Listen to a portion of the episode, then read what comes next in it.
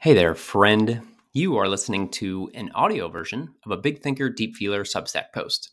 If you are listening to this on a podcast platform and you would like to read or listen to other posts, head over to bigthinkerdeepfeeler.substack.com. Subscribe to get future posts delivered directly.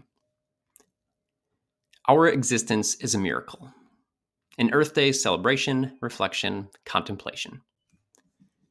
Our existence is a miracle the way our human body functions and keeps us alive, the fact that we keep real live animals as pets, that all life births new life.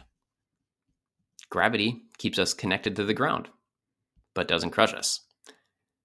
Plants and trees help to regenerate the air that we breathe. Sunlight feeds all plant matter, which in turn feeds everything that feeds us. Life is a miracle. Nature is a miracle.